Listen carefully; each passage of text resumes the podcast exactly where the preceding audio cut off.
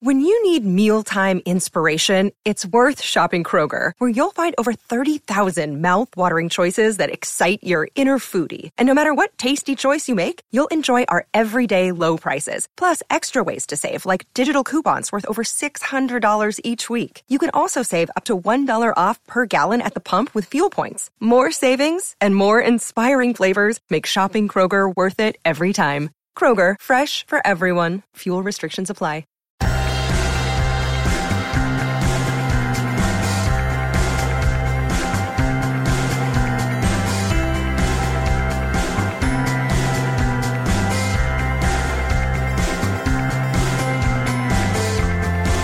And welcome back to another episode of Beyond the To-Do List. I'm your host, Eric Fisher, and this is the show where I talk to the people behind the productivity. This week, I'm excited to share with you a conversation I had with Kevin Eikenberry. He is the co-author, along with Wayne Turmel, of the books The Long Distance Leader, The Long Distance Teammate, and now the brand new book, The Long Distance Team, Designing Your Team for Everyone's Success. And in this conversation, we're going to dive deep into the book, we're going to talk about what Kevin calls the three C's communication, collaboration, and cohesion, and why those are important, not just for teams in general, but for culture at large in your organization. And in fact, culture makes it a fourth C. Not only that, but we're going to talk about remote work. And so taking those three things, those three C's, communication, collaboration, cohesion, and again, that fourth C of culture and then how remote work plays into and interweaves with those C's.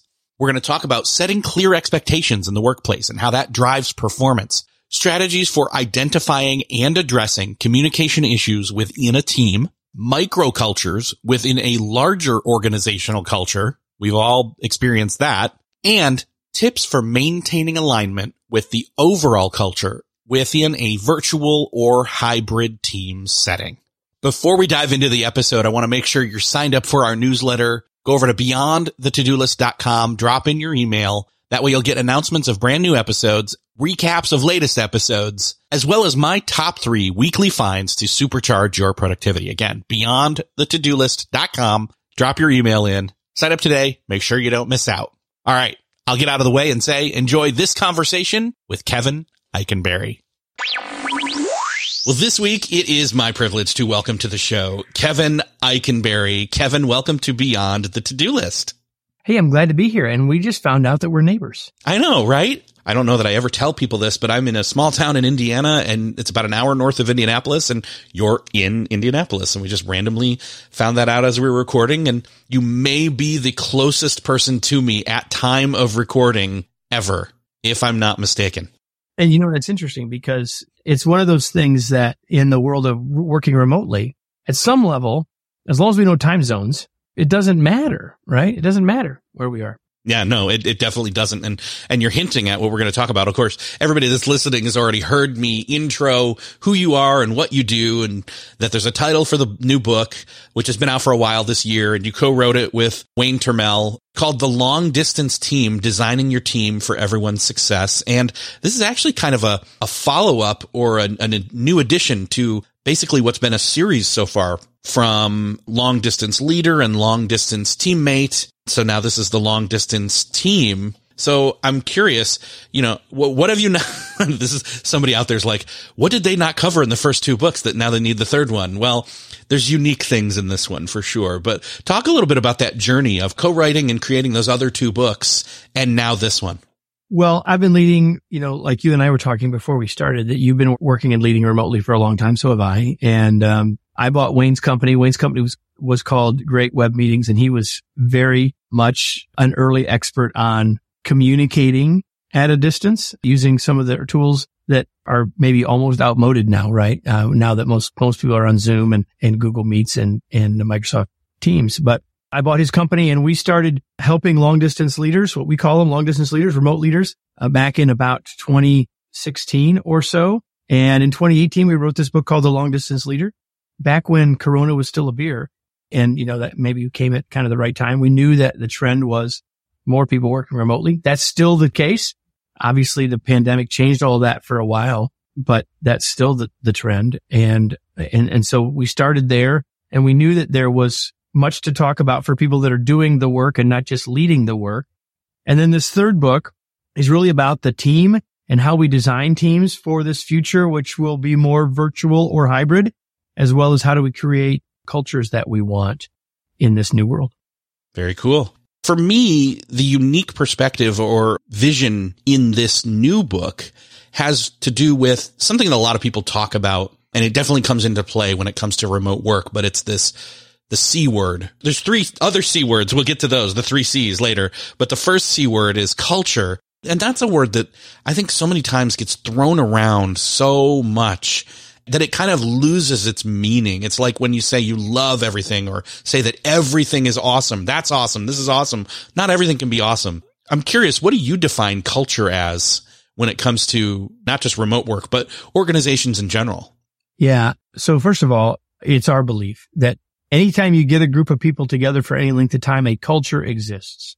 There's cultures in families. There's cultures in a workshop. There's cultures in everything. Anytime you put people together, you've got a culture and all culture is, is this the way we do things around here. That's all it is. You know, people have lots of other kinds of definitions. And as you said, they throw that word around and it gets used so much as to lose meaning, but it's really as simple as that. Culture is simply the way we do things in this group.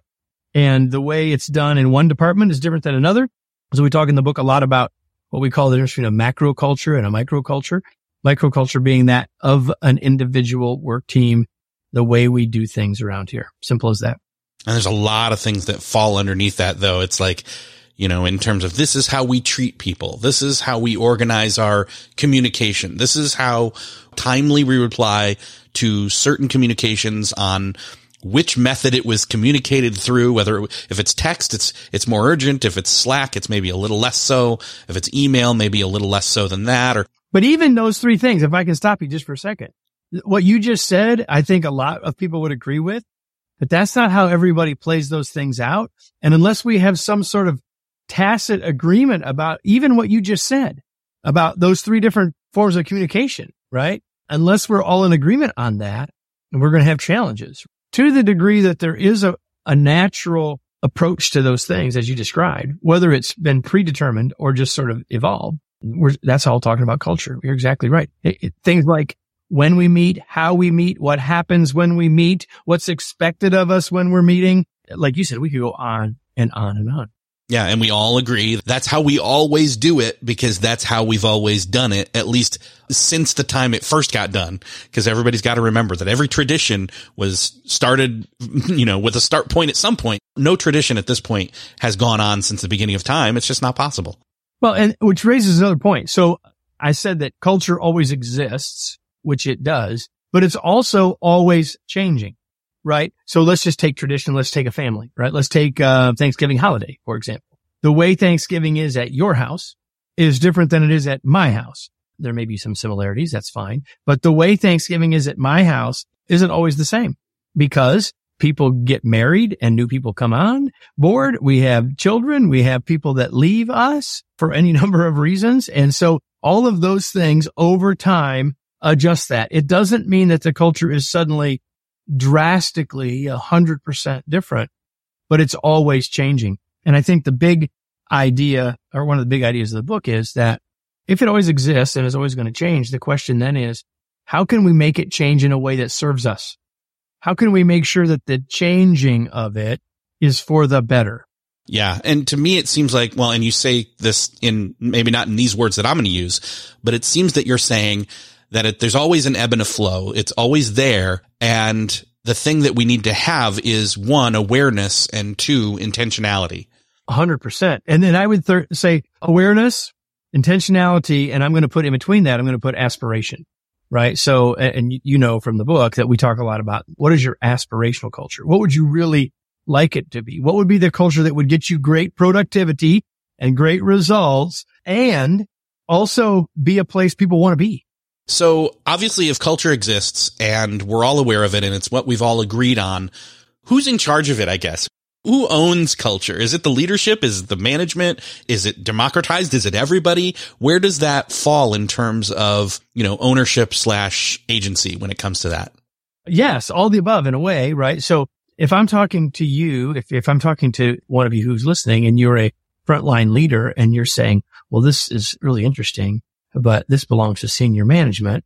I would say, well, if we're talking about the macro culture of the organization as a senior leader, they have some agency around recognizing the need perhaps to change it or to nurture it or to adjust it. And as a leader would be responsible for raising that question. But for you as a team leader, as a frontline leader, you have that responsibility for your team, but you don't have sole ownership of it because if culture is the way we do things around here, everybody is in the we, right? You're in the we and I'm in the we and everyone else is, right? So we have a joint responsibility and a joint need for it to be effective, right? And so the point that we have as the leader is to say, Hey, we need to spend some time thinking about this, right? And so we're not just floating and letting culture be what it is or what it's always been. I mean, let's just take it this way. If culture's always existed on your team, the world is changing. You know, we could talk about a pandemic changing it, but even past that, things are changing. People are coming and going. And so the question becomes, is it the one we, back to our, what we said earlier, is it the one we want or not? And as the leader, we have that responsibility to raise our hand and say, wait a minute, we need to talk about this. We need to be intentional about this. We need to talk about creating an aspirational picture of, of what we want it to be. An individual team member is probably not going to be doing those things, but that doesn't mean they don't have responsibility for this as well. So we all have a say because all of the culture affects all of us. We're all part of it. Even when certain aspects of it we never touch, it touches others who then touch us and so on. So it's again, it's all part of the this is how we do this. Yeah, we own it collectively like many other things in the work. The leaders have a unique responsibility for sure. It's also not something for leaders to dictate, in our opinion, to say, okay, here's what we want the culture to be. Now, the other thing, so we, have talked about culture here a bit. The other term that's used in terms of the book is use this term of team design. I'm curious if you could define that. Then we'll move on to these three C's. Sure. Well, so if we think about our world, we've had teams. So a couple things happen. One is we create new organizations in which we need to design teams, how teams are going to operate, who's going to be on them, what the reporting relationships and all that stuff are going to be. Now, we've been doing that for 100 years right? But now we're doing it in a world post pandemic where those teams may be living in different places. They may need to be constituted differently because of the distance or distribution or hybrid nature of those teams.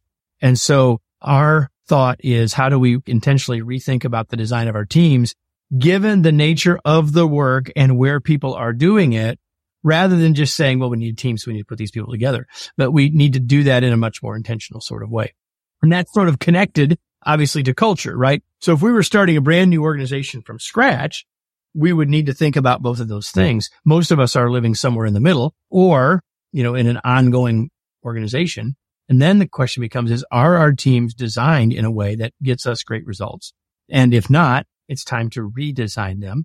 And then of course culture comes along with that.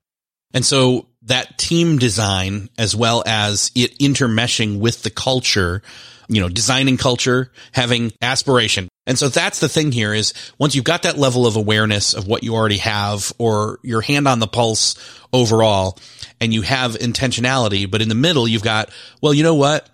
Here's where we want to be. Even if we're not there yet, here's where we want to be with our culture, with our team design. That's where I think the three C's, this new model comes in.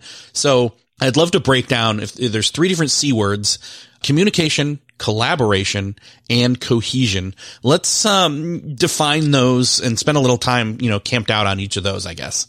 I think the good news is that we all know what those three words mean at some level. And so our point is that those three things are the big chunks, if you will, to use yet another C word, are the three chunks of what culture becomes. Cause you said it earlier. Culture is a lots, of lots of different things. Yes. And most of them come down to communication, collaboration and cohesion. So how do we communicate? What tools do we use to communicate? You talked about some of those things before. Uh, the frequency of our communication. How much does communication move up and down and across? And what does that all look like? How do we communicate? How effective is our communication? That's one of the C's.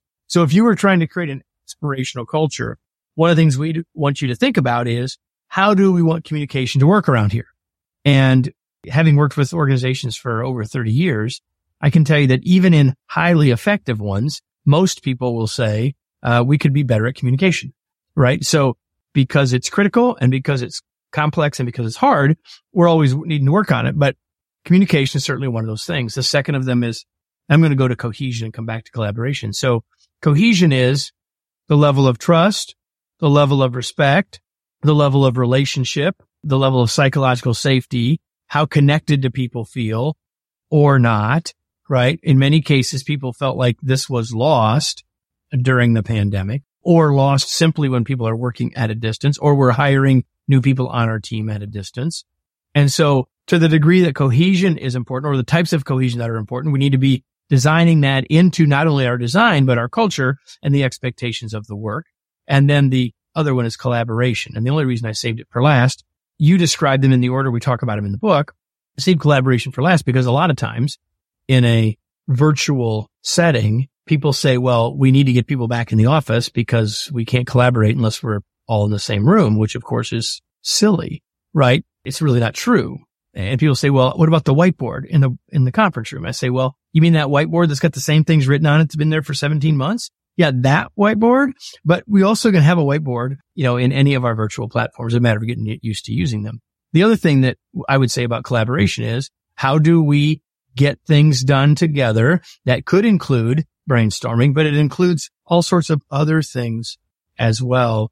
And collaboration doesn't always have to be synchronous, right? When we think about collaborating together to brainstorm or solve a problem in a meeting, we think about collaboration having to be synchronous. But as you mentioned earlier, you know, we can be using Slack as a communication tool, Slack, Microsoft Teams, whatever. And it doesn't have to be completely synchronous. Asynchronous collaboration can be very effective. And we work with lots of organizations with people in far flung parts of the world that are still able to collaborate, even if they're not all online or all working at exactly the same time.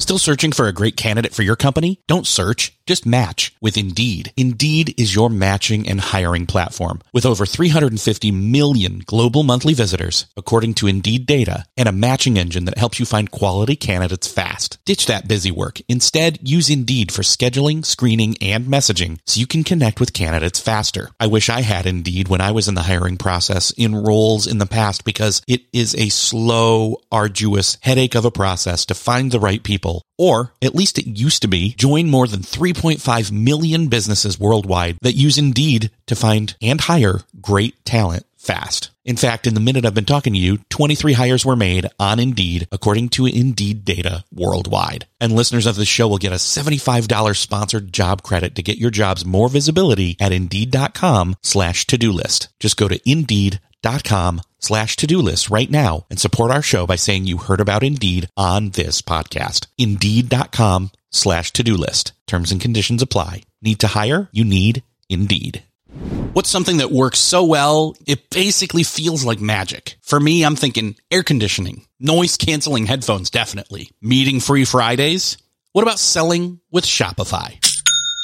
Shopify is the global commerce platform that helps you sell at every stage of your business. From the launch your own shop stage to the first real store stage, you don't have to just sell your own stuff anymore. With Shopify Collective, you can curate products to sell from brands you love and give your customers more variety and your business more sales. Shopify is your no excuses business partner. Sell without needing to code or design. Just bring your best ideas and Shopify will help you open up shop. Shopify also helps you turn browsers into buyers with the internet's best converting checkout, 36% better on average compared to other leading commerce platforms, and sell more with less effort thanks to Shopify Magic, your AI powered all star. Sign up for a $1 per month trial period at shopify.com slash beyond. Again, go to shopify.com slash beyond now to grow your business no matter what stage you're in. Shopify.com slash beyond. So something that might be interesting as kind of a work through here would be say we're part of a team and or we lead a team currently and we're hearing all this and we, we've read through the book and we think to ourselves, you know what? I have an existing team and we're not really firing on all cylinders or we're not on the same page when it comes to how we communicate or how we collaborate. We do not have cohesion or at least not as aspirational. We, we have aspirational and we have some awareness and some intention, but we're just not where we want to be aspirationally. Going through each one of these three C words. I'm curious, how do we start to assess where we're at? Like, do we start with communication? Do we start with collaboration? Cohesion's a whole other thing. When you said cohesion, it, it makes me think of the word adhesion, which means sticking together, which that, you know, obviously I'm a word nerd. So cohesion is when things are, all the parts are moving and working, sticking together as a whole, working together. Some is greater than the, the phrase that I'm about to butcher. so you get it. one plus one equals 11. How about that? There you go. Great way to put it. Energy, right? So I don't know that it necessarily says, well, work on this one, then work on this one, then work on this one. So if I were a leader and I was bringing my team together for us to talk about what's the culture that we really want, I would use those three C's. And if you had the book, the long distance team, there's all sorts of questions in there that you could use that would help you. But fundamentally, I would probably open a conversation about those three things and say, in a perfect culture, what would our communication look like? Given the nature of our work, given the nature of our output, given the nature of our context, what would great communication look like? How would we know we were having great communication? What would that look like? And so I could start there. I could start with collaboration. I could start with cohesion. I think you want to examine all three. I think as a leader, if you know that there are, or you, you know, everyone is clear that there is an issue in one of the, of the three, I'd probably start there, whichever one that might be, rather than saying, you got to start here. You got to start, start there. Because the other thing is they're all interconnected clearly, right? I mean, you can't collaborate without communication, for example, and the more, the greater levels of cohesion and relationships and respect and trust on your team, uh, the easier the other two will come as well. So they're all connected or interconnected. So I don't know that it matters where you start necessarily, but I think you need to examine all three. Yeah, it was kind of a trick question. So I admit that I, I can be, uh, okay. I can be about that. Uh, but, but what I want to say is, is then it seems to me like there's, there's certain kinds of questions that we need to bring up or discuss or, you know, in the same way that culture is owned by everyone. It seems like communication, how we communicate and how we collaborate is owned by everyone. Now, obviously, well, maybe not obviously. I think in some aspects, there are certain ways where leaders have a little bit more of a say but maybe not. I mean, everyone has a say, but I would say that when it comes down to it, someone still has to decide based on all the inputs and the perspectives and the, the data slash experiences. Because sometimes, you know, one person may be a holdout and there's like, I'm not changing. So in other words, somebody has to lead, but it's still an ongoing group conversation. And what are those questions we need to be asking ourselves at that point? Chances are we don't live in a true democracy, right? The leader does have a little more say at the end of the day, but if we're, if we're leading effectively, it would be my opinion that we're not leaning into our opinion early, but rather late. And oftentimes, if there's more than one way that will get us there, focusing on our way isn't necessarily the best, even if it's equally good, right? Or in our preference. So there's, there's that piece of that. But to the other half of your question, which is, okay, we have an aspirational culture. We have some agreement around it, but there's someone that just doesn't really want to play that way. I'll take the extreme moment of that and say that if someone really doesn't want to live by this cultural aspiration, then they're probably in the wrong place. And to me, at the end of the day, the way we do the work is as much about the work as the work itself. And so this cultural stuff, the expectations and boundaries and behaviors that exist there are a part of the job. And so I think it's our job as a leader to coach people to help them see that. And I don't think it necessarily means that the day we finish some conversations about an aspirational culture and someone is sort of, you know, not all in at that moment doesn't mean they need to be fired tomorrow. It means that you need to give them some time and space to think about that, to see how that really plays out. But if we're six, eight, ten months out and someone is really sort of an outlier to what everything else is trying to happen, they're probably in the wrong place. In some ways, it seems like it's maybe it's having an ongoing dialogue with them and they come to the conclusion that they're in the wrong place 100%. and they decide it's their decision, not yours. In other words, it should really become somewhat obvious, right? Like, like this is just not how I want to work. Well, then you know what? Let me help you find a place that would be because this isn't it's not serving the rest of the team. It's not serving you. So you're not in the right place.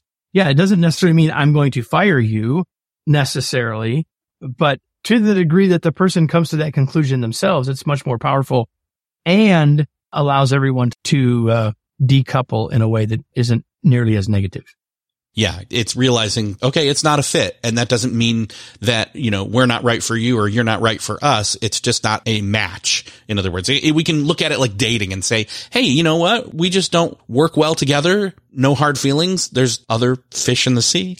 Well, I've been married a long time, so I don't really remember what that was like. Neither do I, but uh, so seems like a good analogy though. Yes. So here's the thing. I'm curious though, like if someone says, okay, you know what? We've identified that our communication is really something we need to focus on. So if we're going to camp out on that one for a while and just say, all right, we're going to have some conversations, virtual or in person or hybrid about our communication.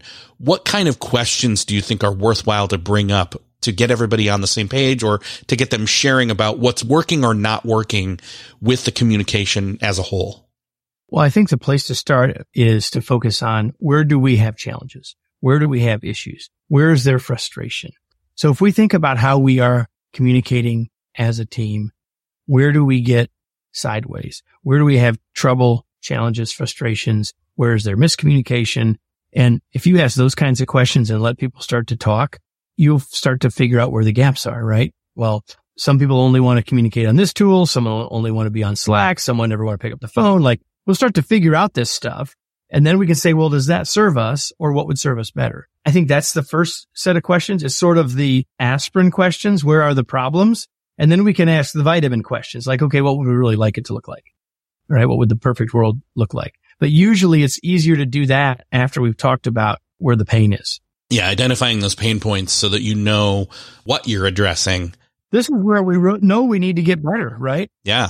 Um, and we can say, well, where are we already pretty good? And how do we make that even better? But I think we, we definitely need to talk about the challenges component and usually starting there is an easy way to get people started. We don't want it to become a complaining session.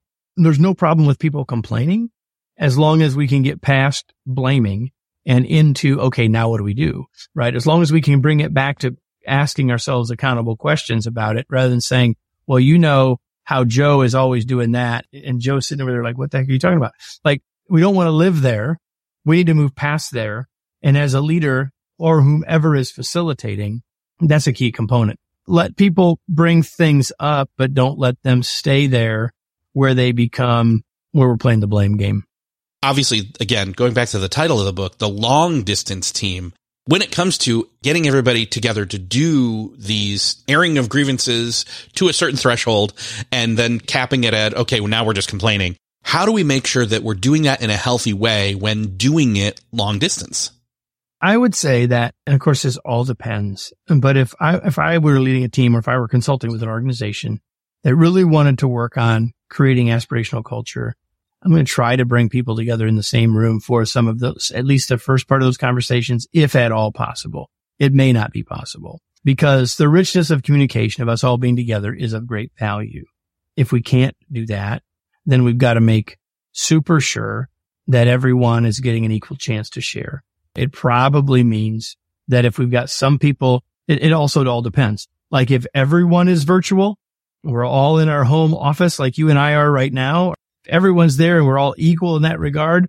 That's different than if some people are in the conference room and others are in their own locations, right? If, if that's the case, if we've got this hybrid meeting scenario, then we've got to make super sure that we're getting those people who are virtual involved, which means asking them first, making sure they have plenty of chances to get in because the natural human behavior is we start talking to people we see right in front of us. And we want to make sure we avoid that. In fact, for our team, which has been hybrid slash virtual for over a decade, we rarely have a meeting where some people are together and others aren't. In fact, if some people are in this, in this office building and we're having our meeting, everyone's in their, in their own space and we're all virtual with the people who aren't in Indianapolis. So as a way to keep us sort of all equal in that regard. But if we are virtual or hybrid, those issues need to come up as we talk about the three C's, communication, collaboration, and cohesion. But we also want to have those conversations in a way that, that give everyone equal voice, equal say, and that they feel equitable. Yeah. Setting up that even playing field for expectation communication there is, is really what I hear you saying is a good starting point. 100%. Yeah. I know that you also talk about in the book building the micro inside of the macro. Can you break that down a little bit?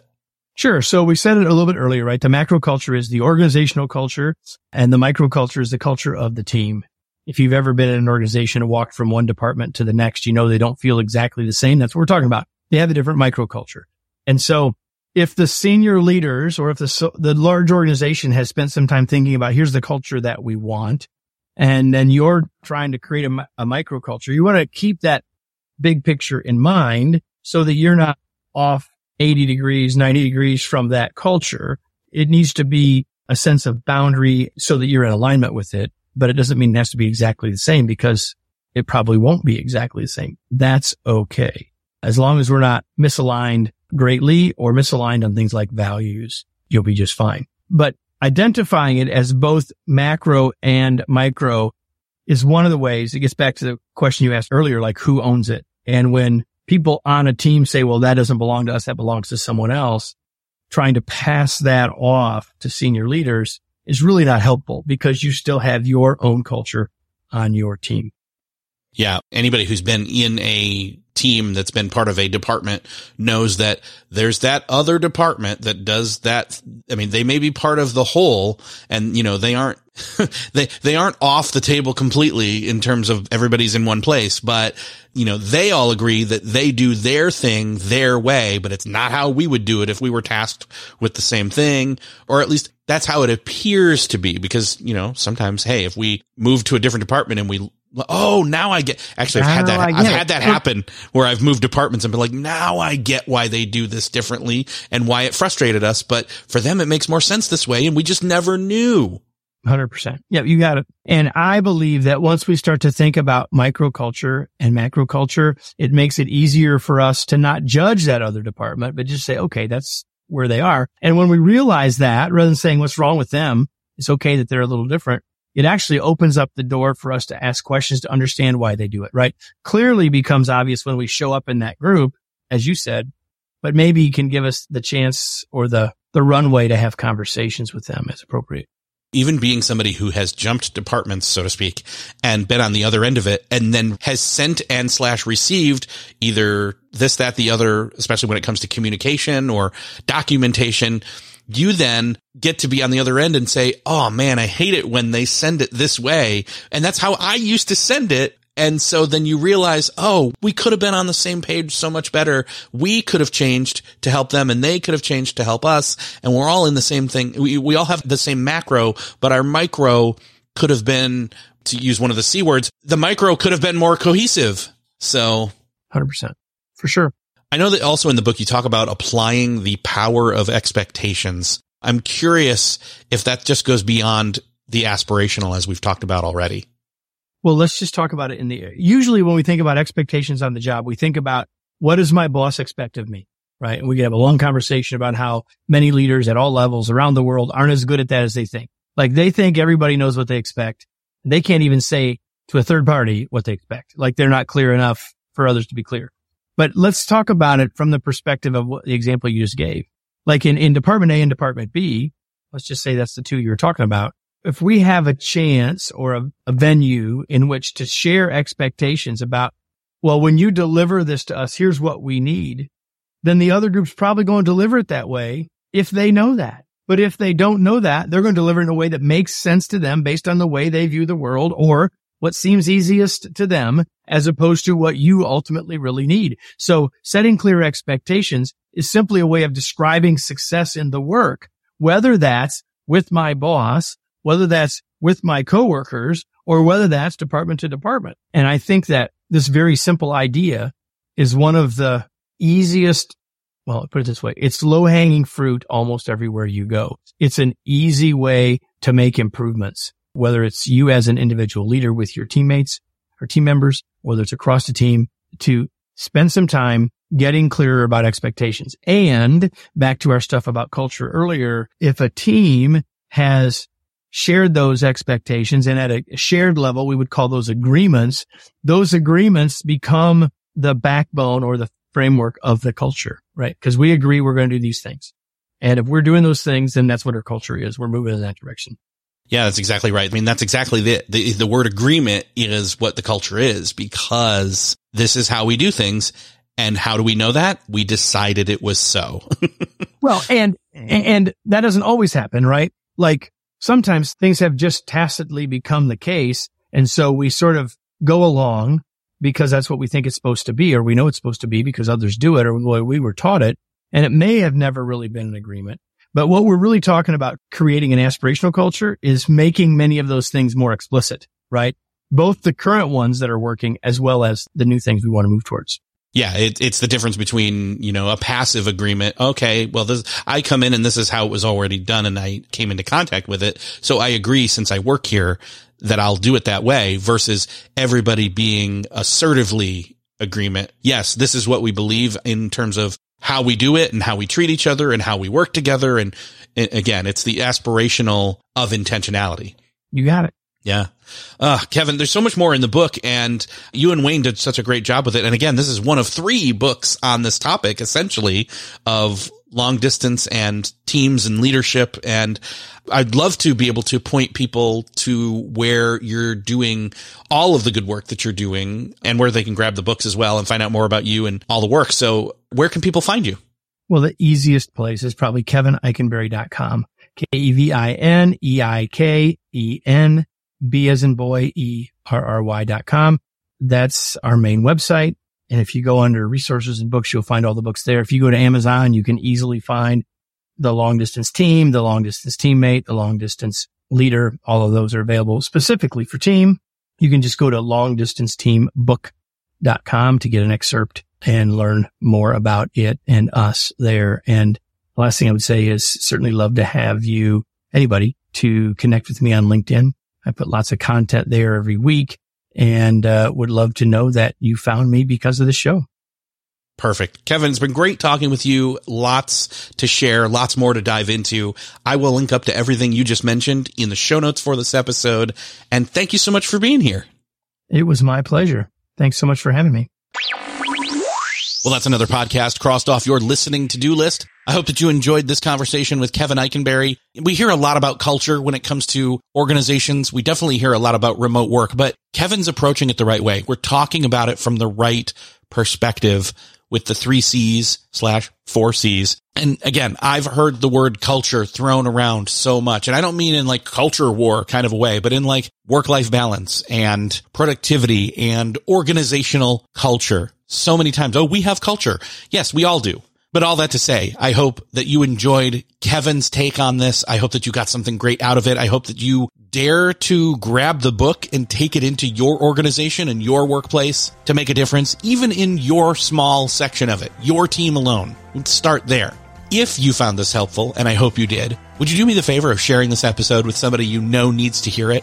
Hit that share button wherever you're listening to this, your podcast player app of choice, or head on over to beyondthetodolist.com. That's also where you can drop in your email to get signed up for our newsletter so you don't miss an announcement for any new episodes, special exclusive content, and my top three weekly finds to supercharge your productivity. It's a great companion to the podcast. And when you're subscribed, you can just hit reply and send me a message. Thank you so much for sharing this episode. Thank you again for listening, and I will see you next episode.